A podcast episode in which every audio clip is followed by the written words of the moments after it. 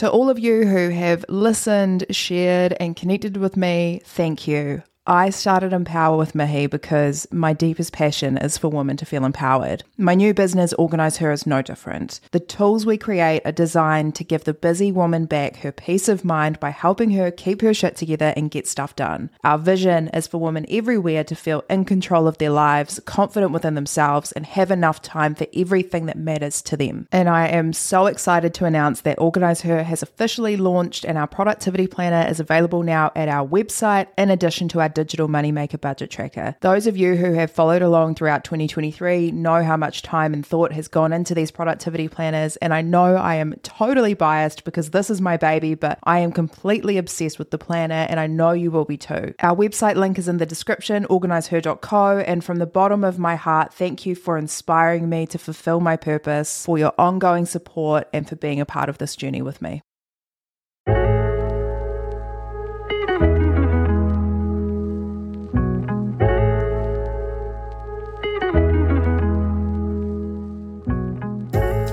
Kia ora and welcome to Empower, the podcast that has one sole purpose, which is to inspire you to live your best life as your best self.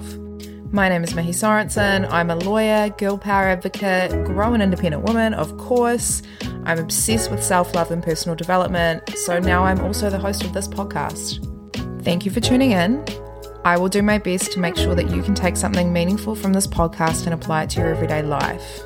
But for now, I am about to become your personal hype woman because it is my purpose to empower, and I hope to do the same for you.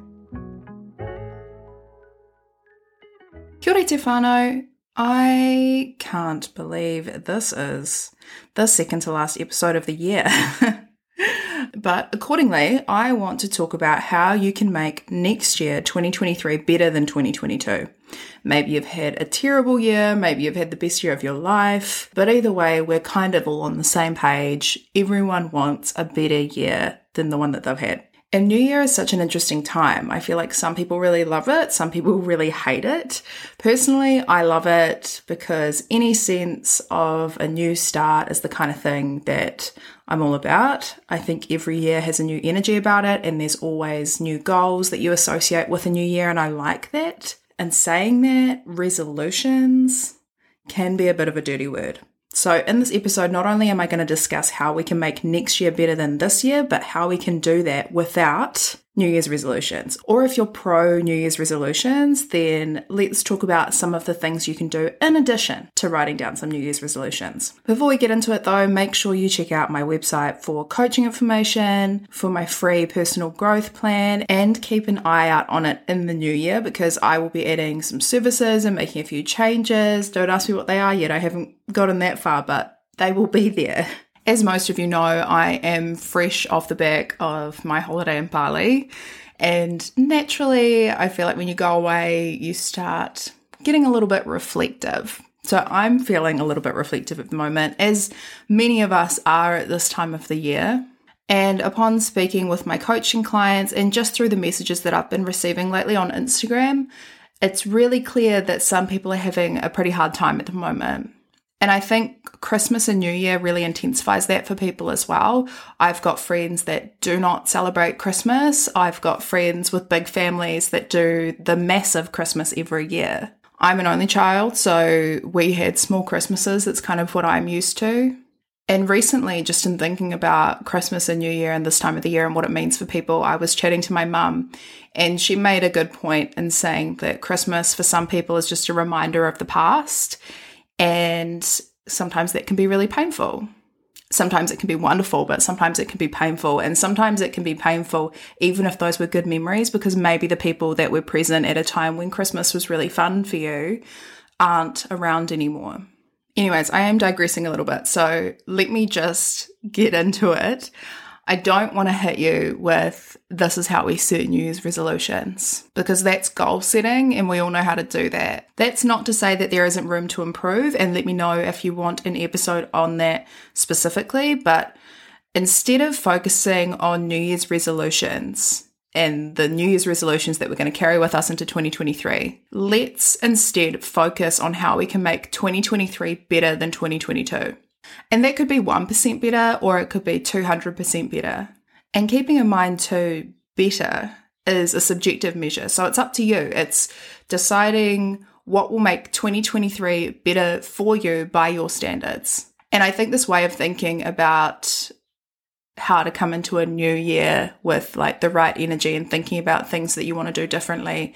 I think it suits people a lot more so than New Year's resolutions because it totally reduces the chance of failure. The reasons why New Year's resolutions don't work is because, say, you set a goal to go to the gym five days a week, every week for the rest of the year, and you get three weeks in, and then suddenly things get really busy or something unexpected comes up and you can't find the time to go, and then maybe you only go to the gym three times that week instead of five times, and then you fail. So then, like, what's the point in trying to keep it going because you've already failed that New Year's resolution?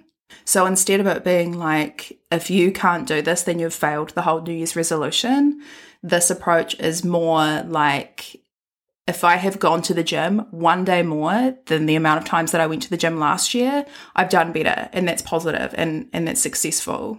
So the question we're really asking ourselves is what can we do to make 2023 better than 2022? Better is better and growth is growth. And that's an improvement. So we can celebrate that. So now I want to get into how we can measure it and how we can start today. And the magic word here is visualization.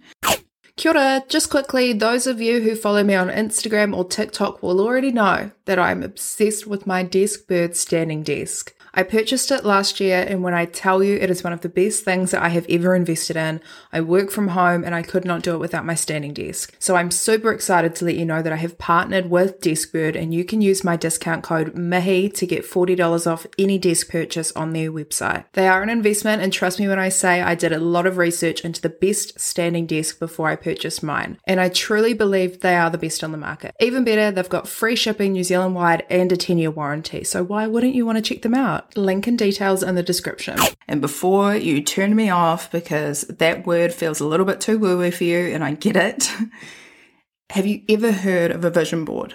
When you chop up some of those inspirational pictures or words and create like a collage of an aspirational life that you want to be living, like the life of your dreams not only is it aesthetically pleasing, but it's a form of visualization and a very effective one too. And there's a science behind it. Vision boards help your brain identify opportunities that it wouldn't have otherwise. And the best example for this, and it feels very topical too, because I've recently just purchased a new car for myself. And maybe me even saying that you're already going to know where I'm going with this but you know that experience when you buy a new car or even decide that you're going to be getting a new car. And I don't mean new as in like 2022 model. I mean new as in new for you. Suddenly you start seeing it everywhere as if a thousand cars exactly like your car just happened to land on the road the day after you bought your car. Obviously, that's not the case. The cars were always there, but there was never an association for you before. Your brain would look through it like you look through most cars because that specific car wasn't significant to you. But now that it's your car, it is significant to you and your brain notices it. And what this is doing basically is that it's activating a part of your brain called the reticular activating system, and that is a bunch of nerves in the brainstem that basically filters out all of the unnecessary information in order for the most important stuff to get through. Very useful. We need this. So, if I take you back to vision boards, the board full of things that are significant to you, the things that you are hoping for, that you're aspiring to, your subconscious has absorbed it, and in the same way that your brain is wired to notice cars that are exactly the same as your car, it's also wired to recognize opportunities that bring you closer to the life that you're aspiring to with your vision board. Vision boards keep you focused on your goals, on your priorities, and on your dreams. So if you really want to make 2023 better than 2022, create a vision board. Go onto Pinterest and find things that represent the life that you want, that inspire you, things that represent how you want your life to look in 2023, whether that is family or car or job or travel or money or animals or pets, dogs, or moving cities or moving countries, you know, whatever you want to achieve or whatever you are hoping for in 2023, the things that would deem 2023 better than 2022 to you, do that now. And if you get to the end of 2023 and you can look at your vision board and think to yourself, I actually did that, or I actually went to that place, or I actually achieved that, then that is how you know that you have had a better year. But if you're anything like me and you love your specifics, try a vision list. Personally, I would take a vision list over a vision board any day of the year. I do both. I definitely do both. But for a list, you want to sit yourself down for an hour, time it, no distractions, phone on do not disturb, and you want to write down everything that you want in your life material things or any other things, experiences, the kind of relationships that you want, from realistic to completely out the gate, like never in a million years do you think it could actually happen for you. But write it all down on the premise that having it on paper will like completely make it come true. If you knew that writing something down on a piece of paper would make it come true, that's what you're writing on your vision list. And keep that list handy and available and notice how it will have the same effect as the vision board. The reason I like a list over a board is because vision boards are sometimes open to interpretation.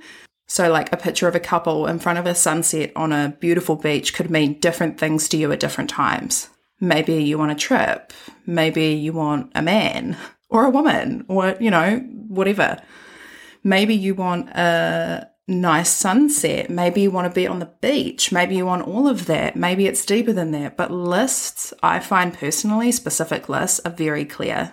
And the reason I implore you to really write down things that feel unrealistic to you right now is because I'm sure we've all had that experience where something happens or when we're just reflecting on things generally and we think, oh my God, if someone had told me a year ago that this was going to happen or that this was going to be the situation I would be in, I wouldn't have believed them. Like nothing is impossible, so just write down everything. And if you're like me, do both. The most important part of all of this is that you are doing something to visualize how you want 2023 to be. Otherwise, you're just going in blind with no direction. And maybe even so, 2023 might still be better than 2022. But how will you know? If you can't measure it, you won't really know. So it doesn't have to be a big, deep moment. Like I've spoken about it on here before, how I definitely had like a big, deep moment. I think I must have been 14 or 15, one of the two. And I had a huge fallout with some terrible friends that I had at the time on New Year's Eve. And that evening before the clock hit midnight, I was like writing out exactly why I'm never going to let people treat me like that again with the candle lit. Like it was a big moment and I've never forgotten it. I've kind of carried it with me forever. But as you're writing out your list or putting together your vision board, try to keep it positive and aspirational and be excited about it because it is exciting. Any new opportunity is exciting, and 2023 is no different. And on that note, I will love you and leave you. Thank you for listening. I appreciate that you've taken time out of your day to listen to me. Make sure you do something kind for yourself today, and I will chat to you next week for our last episode of 2022.